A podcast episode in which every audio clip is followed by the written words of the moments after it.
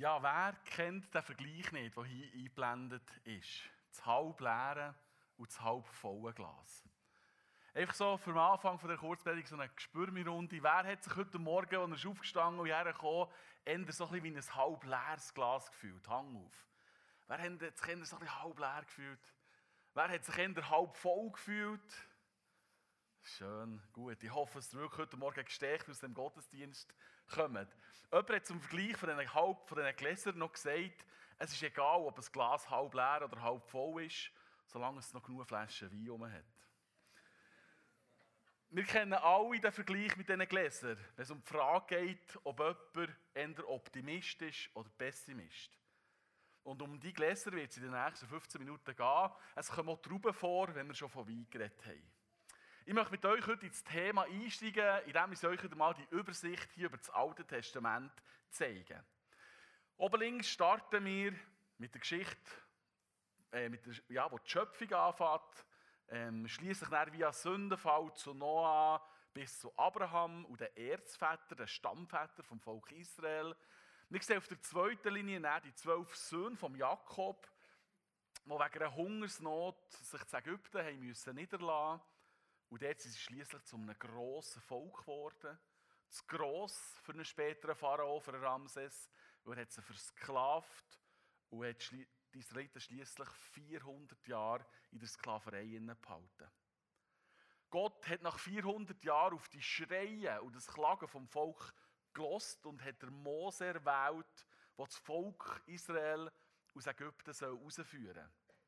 Und das ist dann auch passiert. Wir sehen das hier im weißen Rahmen. Nach zehn spektakulären Plagen haben die Israeliten auf Geheiß vom Pharao Ägypten dürfen verlassen, sind das Rote Meer durchgezogen, beim Berg Sinai vorbei und sind schließlich in die Nähe von dem verheißenen Land Kanaan gekommen. Sie waren schon fast im Ziel, wo Gott nach zum Mose geredet hat. Sende Kundschafter nach Kanaan. Sie sollen sich in dem Land umsehen, das ich euch Israeliten geben will. Sucht dazu aus jedem Stamm einen angesehenen Mann aus.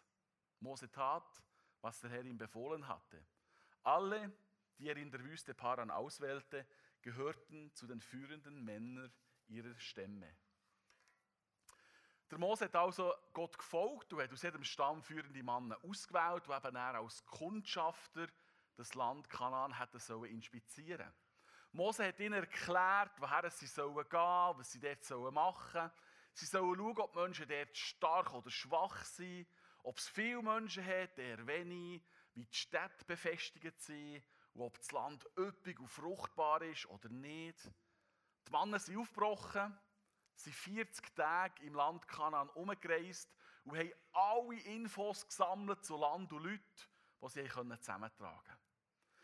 Schließlich sind sie zu Mose zum Volk Israel zurückgekommen und haben ihnen davon berichtet, was sie gesehen haben. Und ich kann mir vorstellen, dass so eine Anspannung der war. Sie sind zurück. Sie sind aus dem Land gekommen, wo Gott uns versprochen hat. Was erzählen sie euch jetzt? Sie haben auch erzählt. Wir sind in dem Land gewesen, in das du uns geschickt hast. Du hast recht. Dort gibt es sogar Milch und Honig im Überfluss. Sieh dir nur diese Früchte an. Sie haben dort eine Traube abgehauen, die so gross war, dass sie zwei Männer haben müssen tragen weil es so gross und schwer war. Allerdings leben auch mächtige Völker dort und ihre Städte sind gewaltige Festungen. Wir haben Anakiter gesehen und in der Wüste Negev siedeln die Amalekiter, im Gebirge die Hethiter, Jebusiter und Amoriter. Außerdem wohnen am Mittelmeer und am Jordan die Kananiter. Das war irgendwie zu viel für das Volk Israel, sie die Völker alle kennt da machten die Israeliten Mose wieder Vorwürfe. Kaleb versuchte sie zu beruhigen und rief, wir sind stark genug, das Land zu erobern. Wir müssen nur losziehen und es in Besitz nehmen. Aber die Kundschafter widersprachen. Gegen diese Völker haben wir keine Chance. Können wir auf keinen Fall antreten. Die sind viel stärker als wir. Und sie erzählten den Israeliten die schlimmsten Geschichten über die Reise. Wir haben das Land durchzogen, wir wissen, wie es dort aussieht. Sieht, glaubt uns, dort herrschen Mord und Totschlag. Alle Menschen, die wir gesehen haben, sind groß und kräftig. Die Anakiter, die wir getroffen haben, sind Riesen. In deren Augen waren wir klein wie Heuschrecken und so haben wir uns auch gefühlt. Ich finde das sehr, sehr interessant. Da sind zwölf Kundschafter zusammen 40 Tage durchs Land gezogen, haben alle das Gleiche erlebt, all die schönen Sachen gesehen, aber auch die Riesen und all die Widrigkeiten zusammen erlebt. Ich habe hier noch zusammentragen, was alles vorkommt. Also das Gute, wir haben Milch, es hat Milch und Honig im Überfluss, es ist ein üppiges Land. Ein wunderbares Land. Es hat mächtige Völker, gewaltige Festungen. Es herrscht Mord und Totschlag und es hat Riesen. Also alle Kundschafter haben genau das Gleiche gesehen, aber die Reaktionen waren ganz verschieden. Zehn Kundschafter sehen vor allem die Schweren. Man könnte sagen, sie sehen das Glas halb leer. Haben jetzt mächtige Völker gewaltige Festungen, Mord und Totschlag und Riesen. Gegen diese Völker können wir auf keinen Fall antreten. Die sind viel stärker als wir. Berichten sie um allem Volk Israel ein furchtbares Bild von dem Land. Ich glaube, der Joshua der Kaleb, die anderen zwei Kundschafter, waren eine Art überrascht und haben das Wort ergriffen. Das Land, das wir erkundet haben, ist wirklich gut. Dort gibt es alles im Überfluss. Wenn der Herr Gefallen an uns hat, wird er uns dort hinbringen und das Land schenken. Lehnt euch nicht gegen ihn auf. Ihr müsst keine Angst vor den Leuten dort haben. Wir werden sie leicht überwältigen, denn sie haben keinen Schutz mehr. Ihr braucht euch nicht vor ihnen zu fürchten. Der Herr ist auf unserer Seite. Der Joshua und der Kaleb haben all die schwierigen Sachen auch gesehen und miterlebt auf ihrer Erkundigungstour durchs Land Kanaan. Aber sie haben auf etwas anderes geschaut als auf die furchteinflößenden Elemente.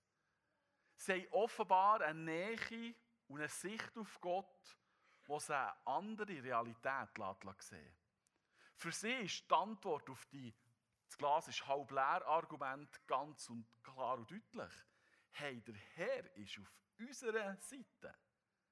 Ich bin sicher, wenn die zwei eine Landkarte gehabt hätten sie sie ausgerollt und hätten den Israeliten in Erinnerung gerufen. Hey, wisst ihr noch, schaut mal auf der Karte, der beim Punkt 1, wisst ihr noch, wie Gott uns mit zehn Plagen aus der Hang vom Pharao hat gerettet? Wisst ihr noch beim Punkt 2, wie er am Tag mit einer imposanten Wolkensäule und in der Nacht mit einer Feuersäule uns begleitet hat? Oder habt ihr schon den Punkt 3 vergessen, und er das Meer hat teilt und von uns von den anrückenden Kriegern hat bewahrt? Habt ihr das alles schon vergessen? Soll ich noch weiterfahren? Beim Punkt 4 haben wir erlebt, wie der ungenießbares, bitteres Wasser wieder genießbar hat gemacht. Beim Punkt 5 hat er uns mit zwölf Quellen von frischem Wasser versorgt. Beim Punkt 6 hat er sogar auf unser Jammern gelassen und hat uns mit Manna und Wachteln versorgt. Ah, wisst ihr noch, wie gut das war? Und wisst ihr noch, beim Punkt 7 hat er uns von den Amalekiter gerettet. Beim Punkt 8 hat er uns die 10 Gebote gegeben, dass, wir eine Richtschnur haben für unser Zusammenleben. Und schließlich beim Punkt 9 hat er uns seine Nähe geschenkt, indem er uns die Stiftshütte hat bauen Leute, wir verstehen ja, die letzten 400 Jahre waren wir Sklaven und haben keine Perspektive auf das Leben gehabt. Klar hocken wir jetzt im Moment hier in der Wüste und stehen vor diesen Riesen. Wir können gut verstehen, wenn ihr in entmutigend seid und am liebsten wieder ins Sklavenleben würdet zurückgehen. Aber geht mal in euch ein und überlegt euch, was der Herr die letzten Wochen und Monate für uns Grosses hat da. Glaubt ihr tatsächlich, dass er uns jetzt in eine Falle geraten zu Kanan? Sicher nicht. Der Herr ist auf unserer Seite. Ich glaube, dass der Josua und der Kaleb das super haben gemacht und alles in ihrer Macht Stehende haben vorgenommen, für beim Volk ihr Vertrauen auf Gott und der Mut, im Zusammenleben mit Gott weiterzugehen, das zu aktivieren. Wie haben sie reagiert, das Volk? Die Reaktion war leider die, dass sie auf, auf, auf die Rede der Joshua oder Kaleb und der Mose und Aaron steinigen wollten. Mit einem neuen Anführer zurück auf Ägypten reisen. Das ist Gott zu weit gegangen. Er hat den Plan vereitelt und hat die Israeliten als Konsequenz für ihre Auflehnung noch einmal 40 Jahre in der Wüste umzuschalten. Offenbar sie sie noch nicht so weit gewesen, das verheißene Land einzunehmen. In der Vorbereitung für heute Gottesdienst ist uns im Pastorenteam die Bibelgeschichte mit diesen zwölf Kundschaftern ganz wichtig geworden. Wir finden, dass auch wir aktuell als Volk von Gott, auch hier in der Schweiz, auch in der Region Thun, wie vor dem verheißenen Land stehen oder vielleicht sogar schon drin, drin innen stehen. Gott hat die Welt hier nie aufgegeben.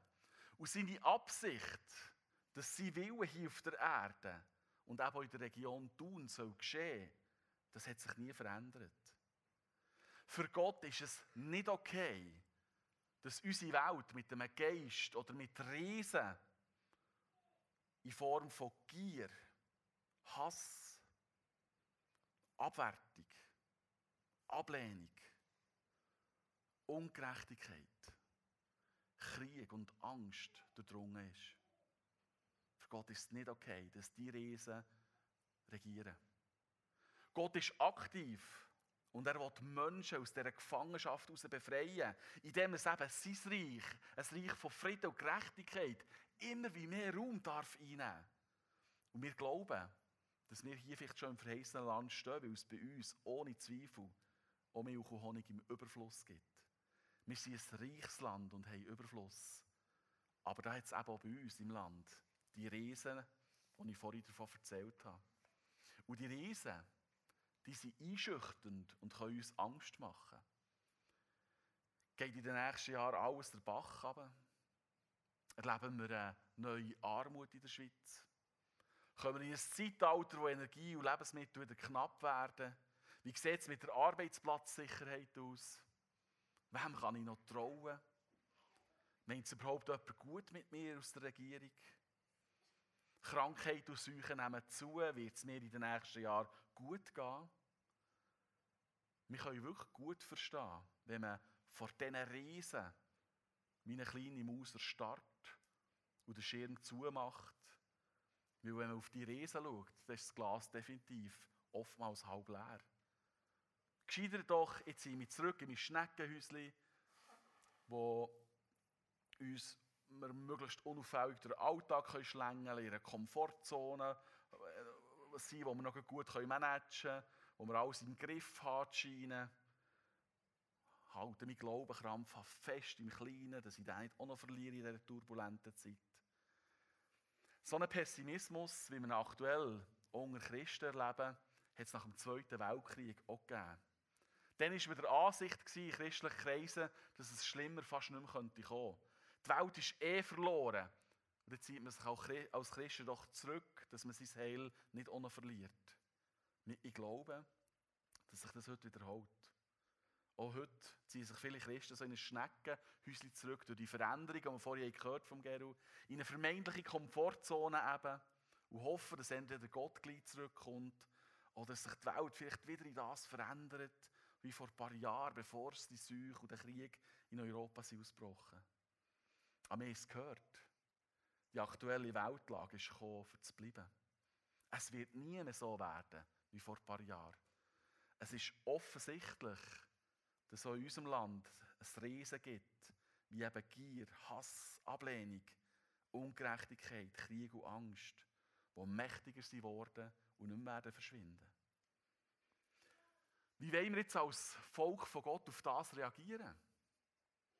Sehen wir all die Glasse halb leer Argumente und ziehen es zurück? Oder wünschen uns die alte Zeit her, die eh nicht mehr kommt? Oder sagen wir als Christen auch hier in der Region tun, hey, der Herr ist auf unserer Seite. Und egal wie mächtig auch die Riesen in unserem Land sind, wir glauben einfach, dass Gott größer ist und dass er mit uns in dieser Region noch ganz viel vorhat. Gott möchte auch heute noch ganz viele Menschen aus der Sklaverei von Gier, Hass, Ablehnung, Ungerechtigkeit, Krieg und Angst befreien. Und für das braucht er Nachfolger, die die gute Botschaft von dem Reich von Gott in die Welt austragen. Ganz einfach in die Familie, in die Nachbarschaft, in Freundeskreis, ins Geschäft, in Verein, in die Politik, Als Mutter und Vater zu den eigenen Kindern und zu den Eltern den Schulkollegen von unseren Kindern. Gott weiß genau, wo er uns möchte brauchen. Weil Gott wünscht sich, dass die Menschen in dieser Welt aus dem Machtbereich vom Bösen gerettet werden, weil er die Welt liebt. Und wir haben als EFG definitiv oder Willen und auch Lust, uns auf Gott und seine Möglichkeiten zu schauen und mutige Schritte in die Zukunft zu wagen. Wir wollen die Herausforderung in dieser aktuellen Zeit annehmen, uns nicht erzählen, was es für grosse Probleme gibt, sondern wir wollen unseren Problemen erzählen, was wir für einen grossen Gott haben. Wir wollen aufbrechen, weil Gott uns das Land hat versprochen.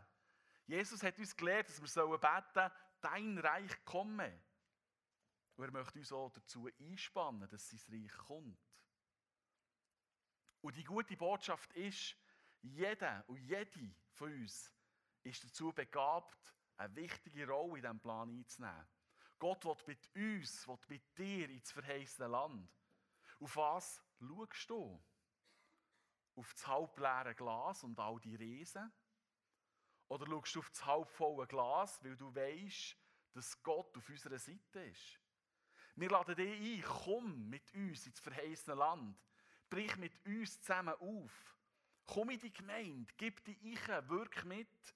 Wir wollen in mutige Zukunft gehen. Wir wünschen uns, dass auch du dich in die Gemeinschaft hier verschenkst. Komm regelmässig, lass zu, lass dich prägen, gib deine Gaben. Ich lebe deine Gaben, dass auch du andere kannst prägen Die Gemeinde hier soll ein Kraftort sein, wie wir es vorhin schon gehört haben, wo wir uns gegenseitig ermutigen, herausfordern, trösten, lieben und einander segnend in die Welt senden. Wir wollen als Gemeinde ein Ort sein, wo wir die Herausforderung der gegenwärtigen Welt, wo wir die in Angriff nehmen und uns darüber Gedanken machen, wie wir das Land einnehmen können, im positiven Sinn. Und wir wissen, wir wissen, dass wir da auf Schwierigkeiten werden stoßen. Aber wir wollen nicht einfach nur Trübsal blasen und Probleme melden, sondern wir wollen Lösungen und Wege suchen, weil Gott etwas bewegen will, weil Gott mit uns etwas bewegen will. Wir wollen, wie wir es gehört im, im Gedicht, wir wollen Dopamin vergüten. Wir wollen Sachen wagen. Wir wollen uns mal erzählen, hey, wir haben etwas gewagt und sind nicht nur stillgestanden. Das Jahr 23, das nächste Jahr, soll ein Jahr vom Aufbruch werden.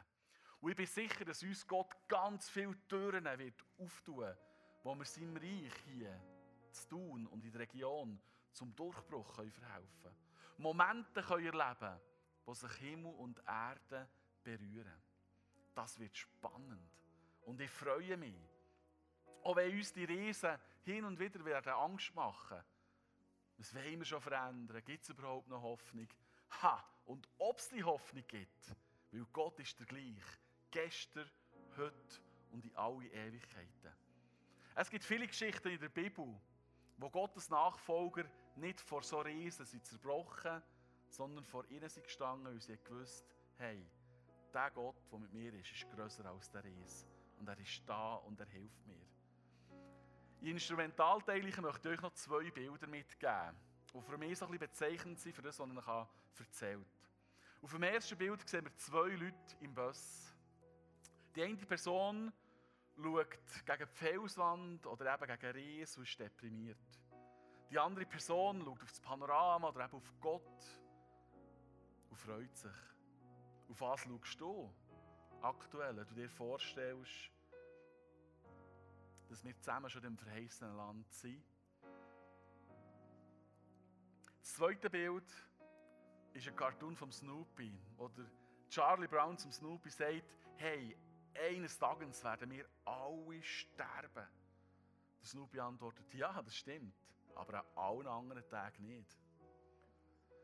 Lasst uns nicht vor der Riesen für unsere Zeit mutlos werden, sondern lasst uns die Tage nutzen, wo Gott mit uns die Welt verändern kann. Machst du dich mit uns auf den Weg?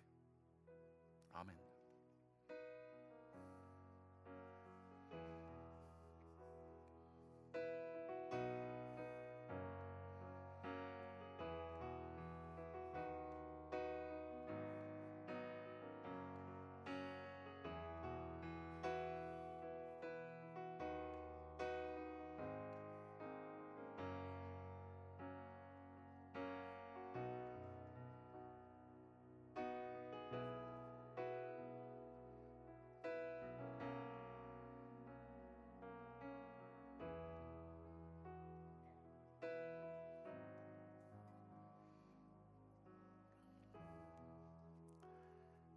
Ich glaube, dass wir auch hier auch Josuas und Kalebs haben, die vielleicht sagen, es war alles ein bisschen negativ. Er ist doch herausfordernd, wir brechen auf, ich bin voll dran. Hey, das ist auch schön, wenn du dich so wie ein Joshua und Kaleb fühlst, der dir ermutigen, steck die anderen an. Hilf den anderen, die eher vielleicht vor einem stehen, wie eine Maus vor einem, vor einem Elefant oder was auch immer, wie man sagt. Und hilf ihnen, dass sie auch den Gott sehen können und die Möglichkeit in Gott. Und ich glaube auch, dass wir die andere Seite auch haben in der nämlich Menschen, die am anderen Ende stehen von diesem Ries und nicht wissen, wie es weitergehen soll in ihrem Leben. Und dann hilft es manchmal, wenn man wirklich wie, wirklich wie nicht mehr weiss, was durchgeht, wenn jemand an seiner Seite ist, für einen da ist, für einen betet, einem zulässt. Und die Gelegenheit haben wir am Schluss des Gottesdienstes, es sind zwei Leute hinter im Saal, die sich sehr gerne Zeit nehmen, für dich dir zuzulassen, für dich zu beten und vielleicht dir zu helfen, dass dein Blick weg vom Ries wieder auf Gott gelenkt werden kann. Ich tue noch beten zum Schluss.